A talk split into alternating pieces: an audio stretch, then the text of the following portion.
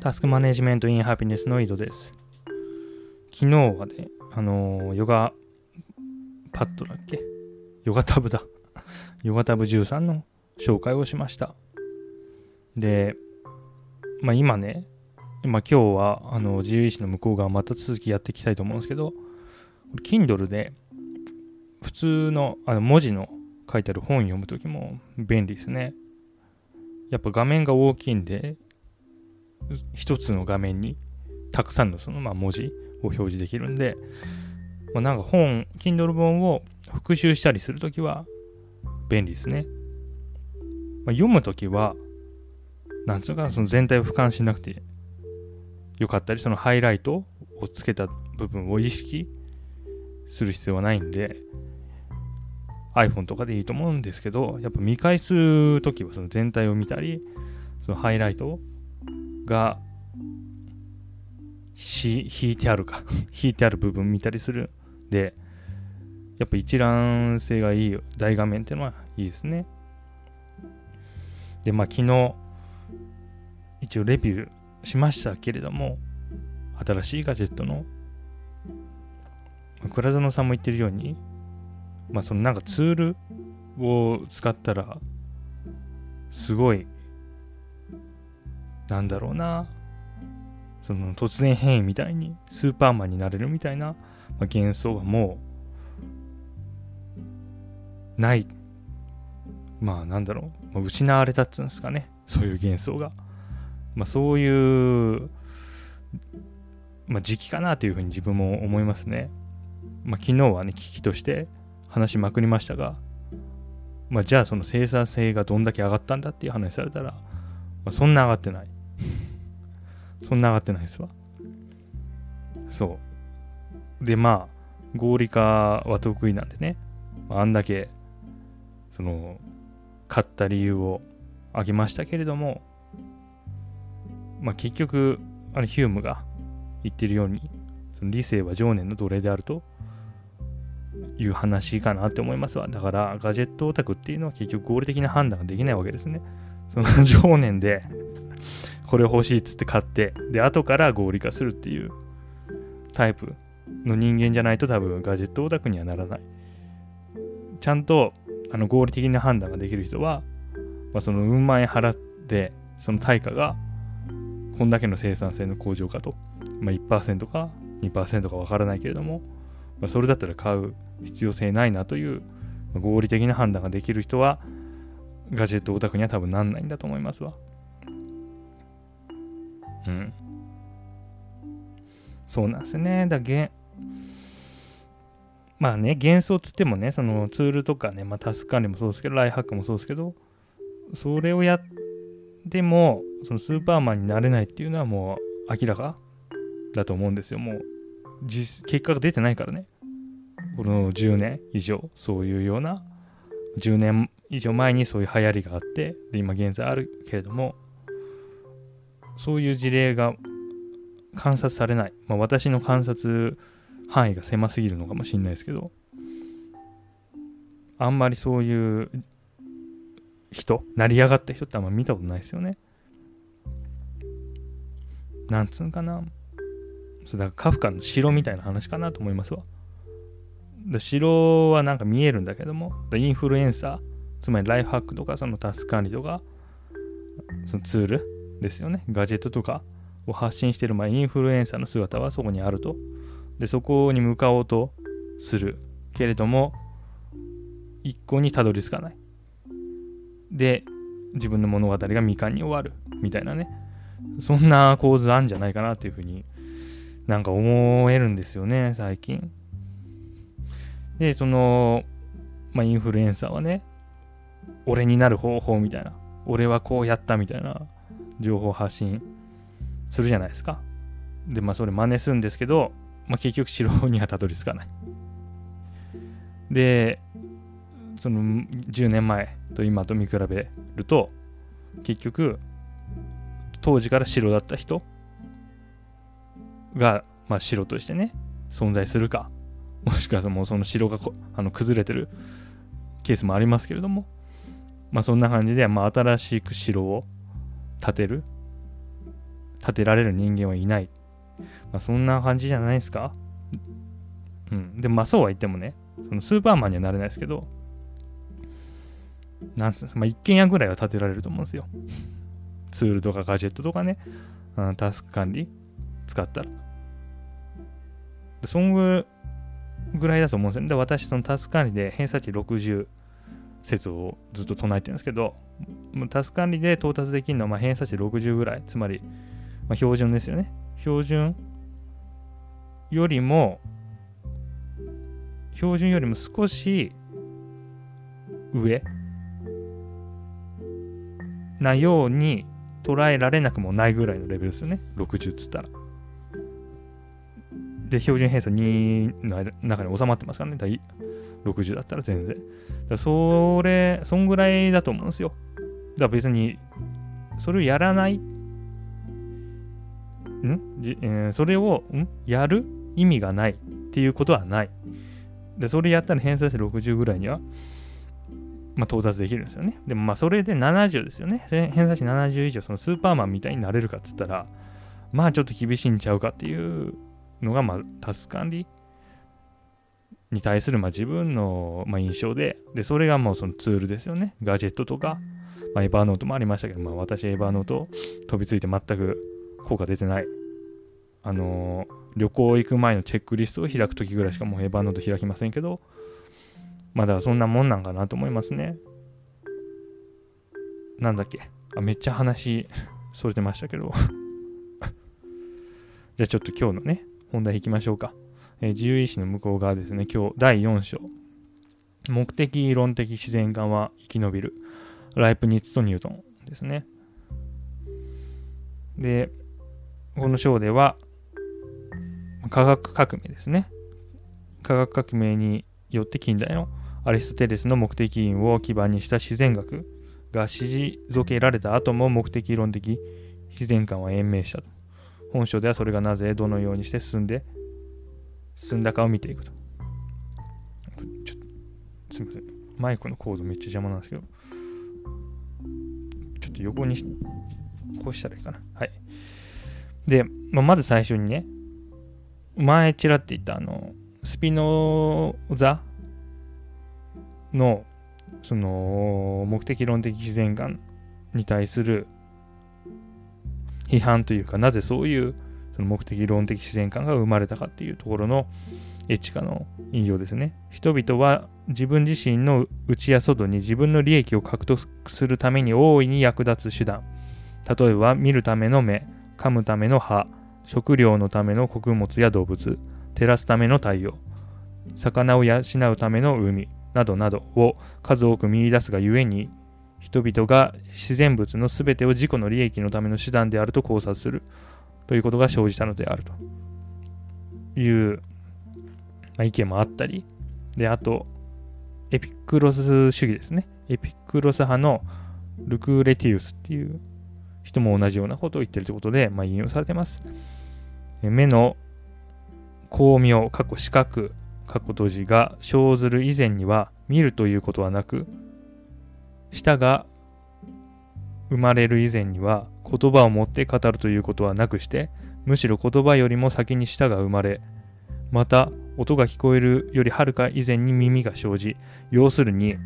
あらゆる器官は思うにその使用の発生以前に存在しているのであるしたがってこれらはその使用という目的のために成長したということはありえないルクレティウスですね。うん。まあそういう話。だこれは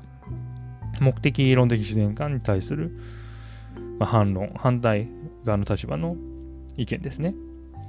まあそうなんだけれども、まあそれとはまた反対、つまり目的論的自然観の主張も、まあ、当時あった、昔あったって話ですね。で、一つがキケロですね。キケロの対話編。に登場するストア派の代弁者はエピクロス派の説明に対して次のような批判を向けていた。そのことが起こり得たと考える者はどうして次のことに考えが至らないのか私は理解に苦しむ。すなわち黄金星であれ何であれ21種類のアルファベットの文字を数えきれないほど集めて何かある容器の中に投げ込みそれを攪拌して地面に投げ出すと例えばエンニウスの年代記のように読者にとってちゃんと読める形になって並ぶとはどうして考えないのか。これは、これは結言いたいところは、そのアルファベット21種類を容器に入れて、振って、これで出したときに、人が理解できる並びになるわけないでしょっていうことを言いたいというふうに理解してます。だから目的論なんですよっていうことを言いたいという理解です。これ合ってんのかなこの理解が。で、この文脈の中だと、目的論派の主張なんで、まあ、そういう話なんだと思いますわ。その、なんだっけ。反語みたいな。い A、あ、ちょっとダメだ。例出てこないから スキップしますけど、でそういう意味だと思いますそ。そんな偶然でそんなことになるわけないやんっていうことを言いたいという文章のはず。で、次がアリストテレスですね。でアリストテレスは、えー、こう言ってます。ツバメが巣を作り、雲が網を張るのは、あるいはまた植物が果実のために葉を茂らせ、養分摂取のために根を情報ではなく、下方に伸ばすのは、自然によってのことであるとともに、何かのためを目指してのことであるとすれば、そうした目的因的な原因が自然によって生じ、それによって存在するもののうちに働いていることは明白である。自然学ですね。このように自然の基礎的な物理過程以外の局面、とりわけ生物の世界は目的論的説明を要求しそうな現象で満ちている。それゆえ、アリストテレスの目的因を中核とする自然観が退けられ、機械論的自然観の正しさが広く認められた後も、目的論的自然観は別の形でなおも延命した。まあ、その通りですよね。なんか、なんか目的論的説明を要求しそうな現象で満ちてますよね、まさに。で、まあ、それは、なぜそうなっているのかっていう問いを立てるから、まあ、そう、その、そういうふうに思うだけなような気がしなくもないですね。そのスピノザは言ってたように、そのその理由か。理由と目的混合しますから、その理由を問う問いに対して答えを用意しようとするとどうしても目的的な話になるっていう、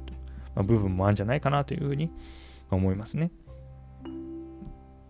で、まあ結局、えー、延命してますと。目的論的自然観延命してますっていう話。で、で、ここから詳細に入ってい、きますね。で、ライプニッツの完璧な時計技師としての神。これが第2節ですね。神の発明による機械。でいきなりあの往復書簡って出てきますけど、まあ、往復書簡の中でライプニッツは時計仕掛けの宇宙というデカルト以来の機械論的宇宙観を受け継ぐ思想を表明している。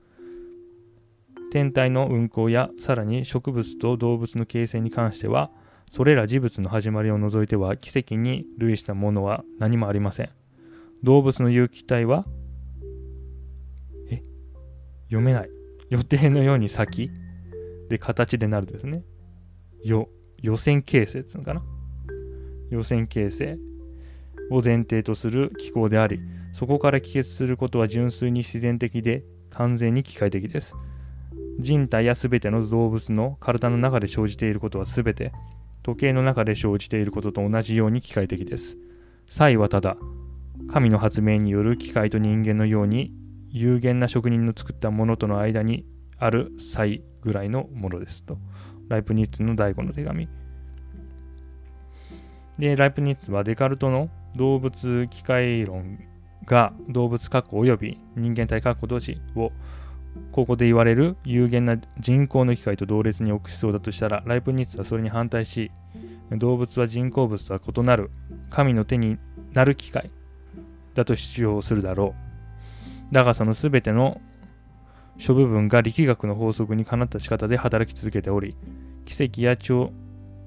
超自然的な働きの介入を必要とはしていないという点では、ライプニッツの見方はデカルトの機械論的自然観に忠実である。で、で、ここで、ちょっと話が別のとこ飛びまして、その機械とか、今も出てきましたね。機械とか時計という言葉を使った時の意味に関しての、説明が考えが次で述べられてます。で、まあ、機械ですよね。えー、しあ、ちょっと待って、これ、ハイライトがいいや、ちょっと自分で要約しますわ。その機械ですよね。まあ、時計一緒ですわ。機械っていう言葉を使って、それが正常に動くっていうことを指したときに意味が2つあると。で、1つ目は機械論的な法則的の意味です。でそれはどういう意味かっていうと、その物理法則に従ってそれがそれが動くっていうことですね。で、それはもし機械が壊れていようが正常に動作しようが正常に動いているっていうことが言える。なぜなら壊れているっていうことは物理法則に従っているから物理法則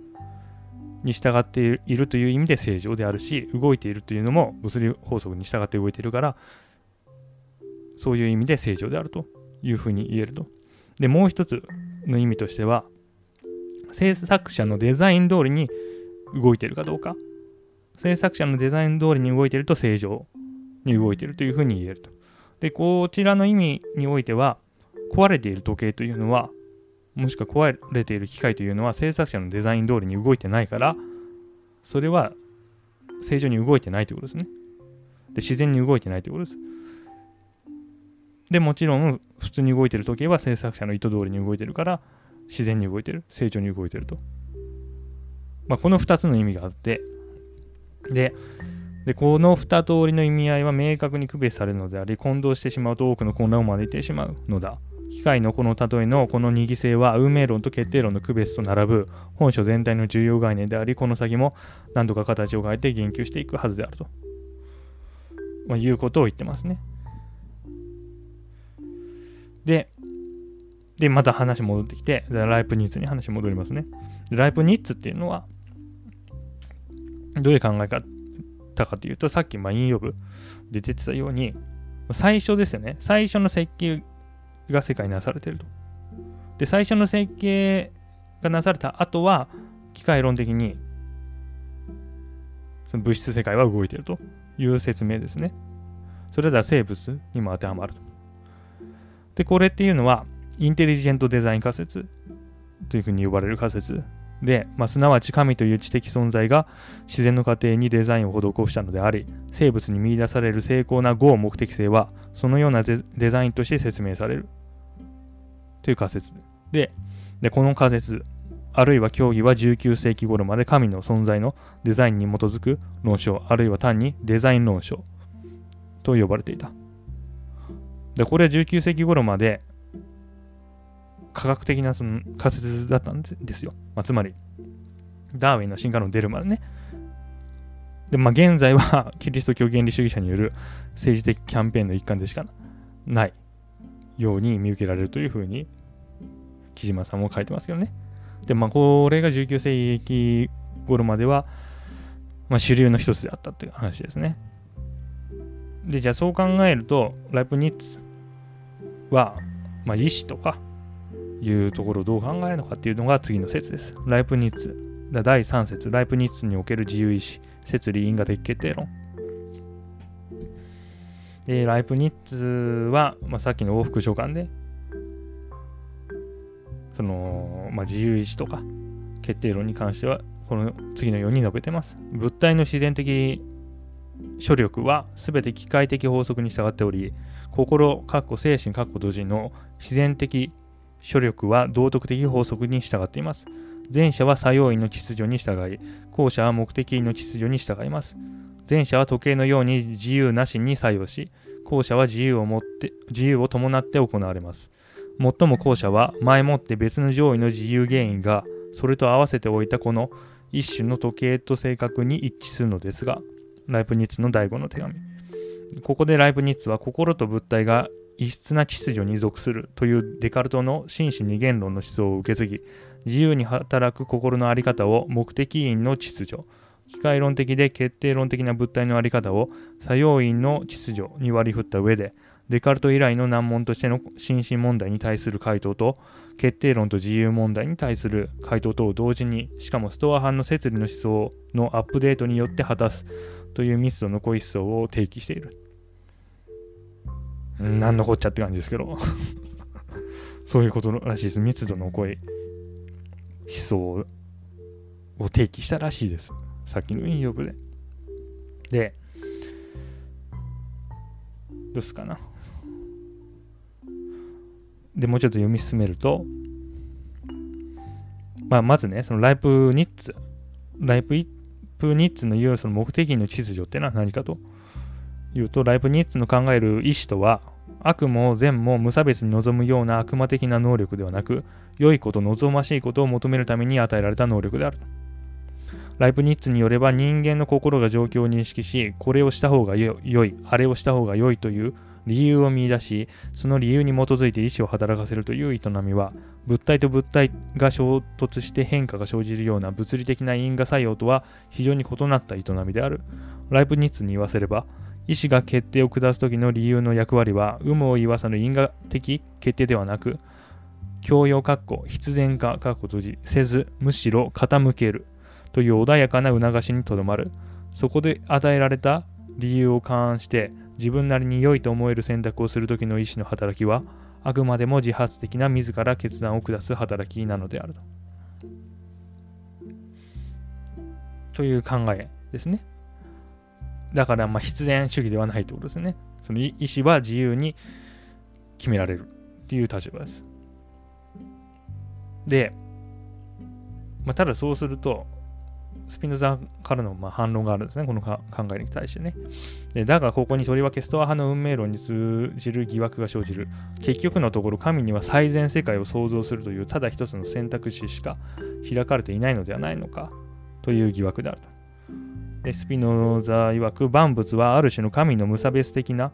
意志に従属し、また万物が神の意志の好むままに依存するように定められている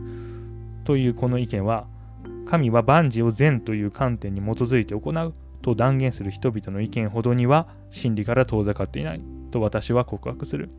これは明らかに神を運命に従属させることに他ならず、神についてこれ以上不条理なことを断言することはできない。1か。ということです。だから神神は結局じゃあ最善世界を創造するという選択肢、不自由な存在なのかと。そうではないだろうっていうのがスピノザの立場ですね。で、まあ、ただそれに対して、えー、ライプニッツはそもそもそれ問題にならないというような立場なんじゃないかなというふうに吉村さんは言ってますね。で、それが次ですね。一方、ライプニッツの場合、もともと意思の目的は善なるものを目指すことにこそあるという目的論的な見方が出発点にある。このようなライプニッツにとっては、最善の選択を選び取っている時の意思の働きを不自由で良くない状態だとみなす発想自体が不合理なひねくれた発想であるということになるだろう。すでに見たようにライプニッツにとって神であれ人間の魂であれ精神的存在を精神的存在たらしめているのは目的論的秩序なのであり目的論的秩序つまり良い価値を実現させる秩序が適切に成り立っているならばそれ以上望ましいことはないはずであるっていう話ですね。で、ここでもスピノザとライプニッツは非常に対照的な態度をとっている。うん。で、うん、うん、うん、うん。で、ここがね、ちょっとややこしい図が入り組んでるんですけど、読みますね。例えば、この世界が最善世界でしかありえないということはもちろん、人間が一生のうちに行うすべての選択、すべての意思の決定は、あらかじめただ一通りに定められているということである。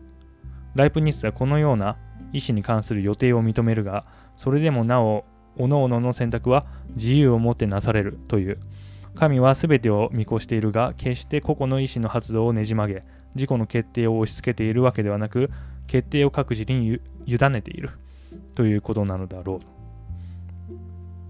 う。総じて摂理予定運命のような未来の予定や予言を自在に成し得る目的論的な存在が関わる議論には因果的決定論をめぐる議論には出てこない。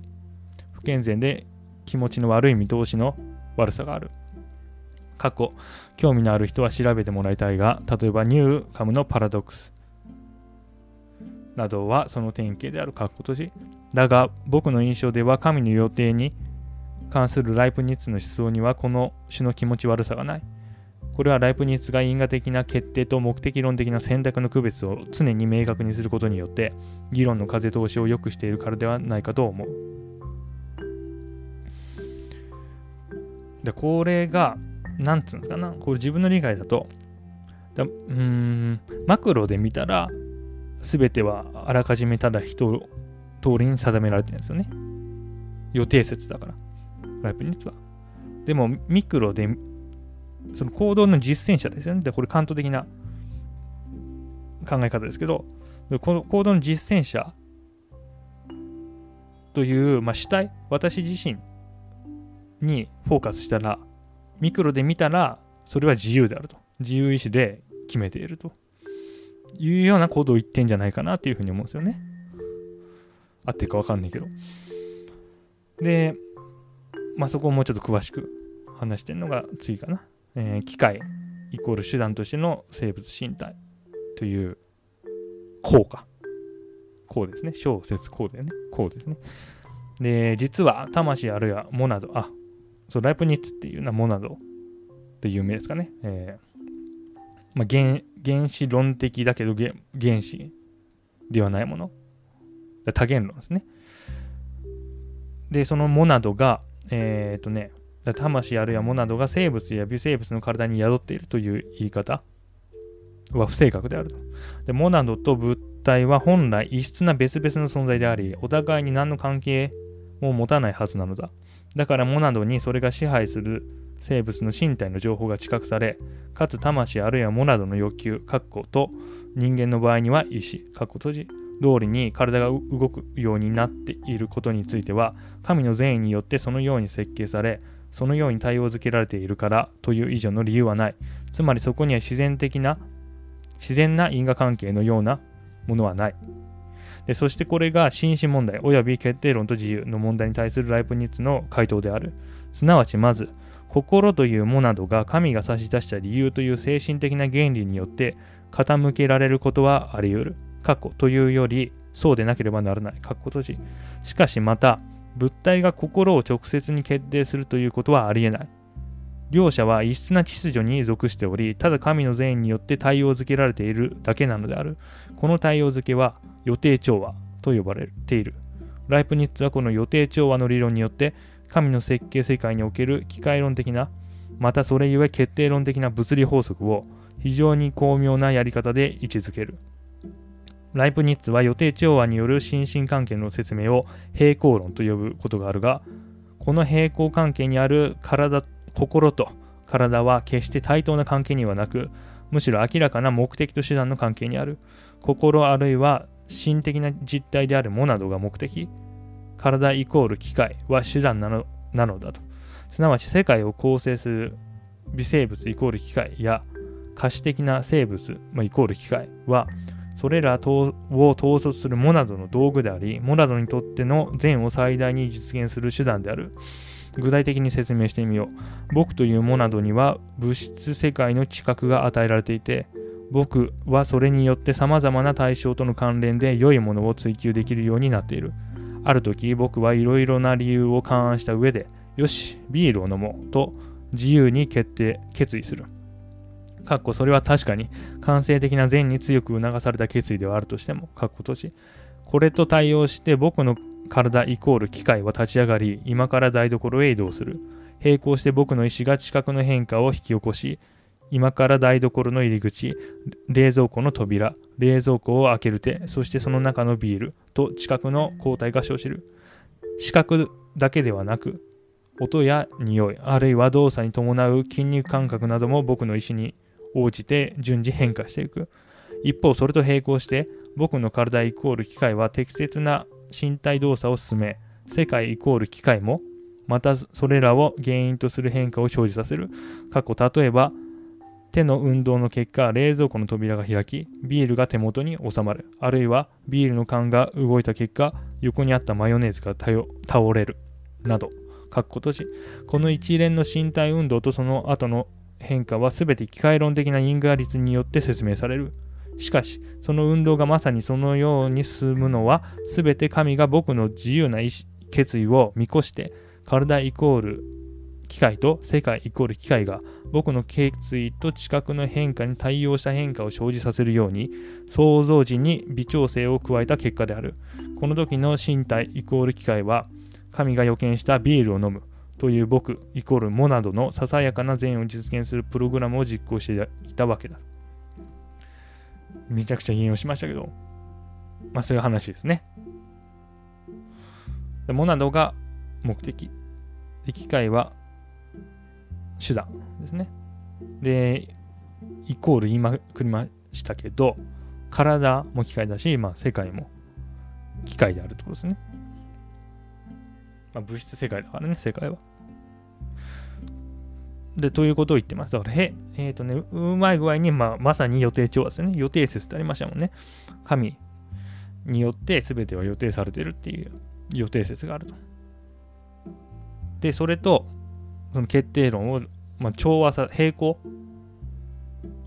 させることによって調和させたっていうのが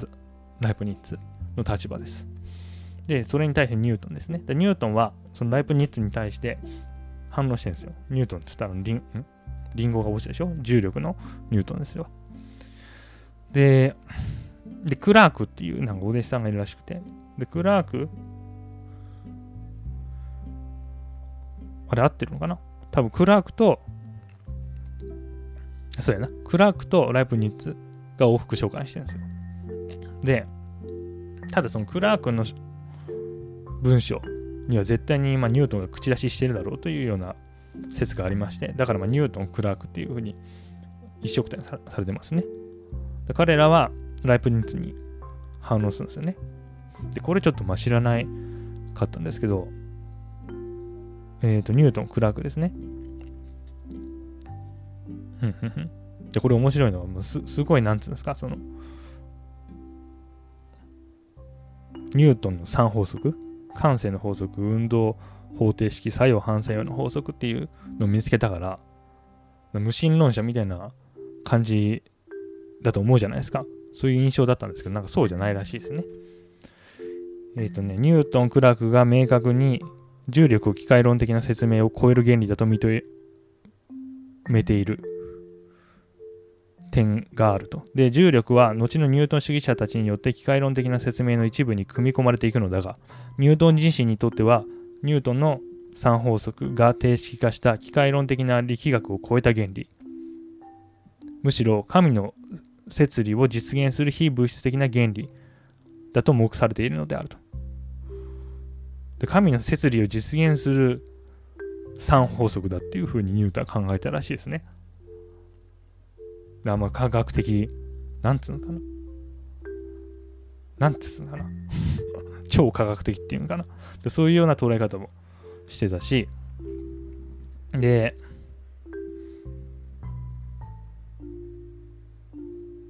なんか錬金術とかもやってたっぽいですね。で、錬金術もやってて、で、そこでなんか、その生命がどうやって生まれるかっていう問いに対して、まあ、鋼の錬金術師でやってましたよね。あの、その 人間を構築する物質全部集めて、で、まあそれをなんかうまうまいことやったらできるみたいな、あの非科学的な考え方、まあ、それにもまあ傾倒してたっぽいですね。だそうあの母の錬金術師がやってたのと同じことやってたかは知らんすけど、まあ、錬金術もやってたってことです。で、で、これ引用ですけど、しかしニュートンによればまた、このような機械論的な法則に従う物体は基本粒子よりもずっと大きな穴だらけで壮大な粒子から組み立てられており、この穴だらけの粒子を機械論的な法則に従わず、むしろ神の摂理ないし目的論的な原理を代理執行する微細な流体が通過して機械論では説明不可能な現象を作り出すということを言ってたっぽいですよ。だから、なんつうの？で神の摂理とか目的論よりだったんですね、ニュートンは。なんかあんだけね、すごい発見をしたにもかかわらずというか、まあこれはその時代がそうだったっていうのもあると思うんですけど、だそういう考え方ららしいですわ。うん。で、ライプニッツに対して、うんうんうんうん。で、こういう風な書簡を送っていると。ライプニッツの予定調和説に対してですね、もし人間の身体が機械に過ぎず、その一見意思的な行動も身体の機械的仕組みの単なる必然的な法則によってのみ正規して、魂から体へはいかなる影響も作用もないということに誰もが納得しうるならば、この機械が全体としての人間であり、予定調和の仮説における調和的魂の方が単なる虚構であり夢なのだとの結論も直ちに出ることでしょうと。で予定調和説においてライプニッツは物質界から精神性も合目的性も奪い物質の世界を機械論的な原理だけが貫徹する世界としたがこれは上で見てきたように真の精神性真の目的論的な原理が本来働くべき領域をモナドの世界とし物質界をモナドの道具ないし機械として位置づけそれを徹底して従属的な地位に置くことで精神的な実体であるモナドの自立性を確保するという意味を持っていた。そもそも書簡では明言していないが、ライプニッツの最終的な立場は、真に実在するのはモナドのみであって、物質界はモナドの表彰の中にしか存在しないというものだったのであると。いうことですね。まあだからこういうふうにニュートン、クラークは反論してるけれども、ライプニッツとしては、その完全なその機械論的な世界の見方ではなくて、その実在するのはモナドですよね。その精神の方のみだろうというふうな結論に最終的に至ってます。で、まとめに入っていくと、ライプニッツは生物の仕組み自体は機械論的に説明されると考え、器官や行動の合目的性は創造時における物質の配置の神による精密な挑戦によって説明した。これはインテリジェントデザインプラス機械論という説明であると。これが分かりやすいですね。ライプニッツってのはインテリジェントデザインプラス機械論である。で、で、デザイン論章ね、そのインテリインテリジェントデザイン、デザイン論章に関しては、いや、ちょっとそれ厳しいんちゃうのと。そっちの仮説厳しいんちゃうのっていうのがヒュームも言ってますっていうふうに書いてますね。で、ヒュームの自然宗教をめぐる対話という本の中で、えっ、ー、と、会議論者のフィロのの3人の対話で進んでいくという内容らしいんですけど、だそうヒュームはそのフィロにこう言わせていると。で、この部分で、フィロは自然界のデザインらしきものを説明するためには、デザイン論証と同程度の説得力を持ち、かつ同程度にあやふやな仮説なら無数に考案できると主張し、で、フィロは例えば、宇宙は植物のように自ら成長していく力を持っていて、生物の見事な秩序もこの宇宙の成長力によって説明できるという仮説を提案する。過去第7対話、括弧閉じ。フィロによればデザイン論証とは自然の背後に人間の知性を強力にしたような知性を仮定し、その知性によって自然の中のデザインらしき秩序を説明するという論法だった。だがよく考えれば僕らは知性というものがどのように働くかはよく知っていても、それがどんな仕組みで働いているのかを知らない。だからデザイン論証のような論法が許されるなら、成長力に訴える説明も許されるはずだとフィロは主張する。成長の働きもまた、それがどのように働くかはよく知られているがど、その仕組みはよくわからない現象なのだ。これは確かに無茶な提案だが、まさにその無茶苦茶さにおいて、デザイン論証の弱さと当時の論争状況における困惑を巧みに捉えている。自然のとりわけ生物界の秩序は偶然にしてはできすぎた秩序なので、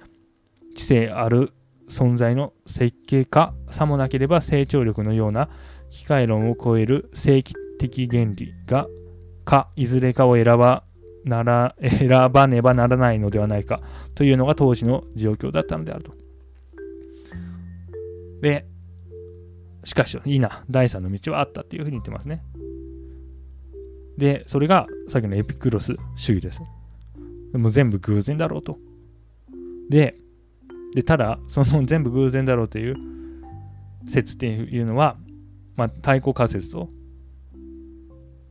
比較すると影響力が極めて小さかったっていう話してますね。で、実際ヒューム自身、この仮説は最も不条理な仮説。全部が偶然っていうのは最も不条理な仮説であるとフィロに語らせていて、で、まあ、その本の中では、えヒュームはこの種の問題に頭を悩ませても答えが出ないのだから判断を停止するのが最上だという会議論をフィロに結論として語らせるという話です。で、まあ、これを打破するのがダーウィンの進化論になりますね。で、それが次の章になります。はい。今日は以上です。それでは、良いタス完了。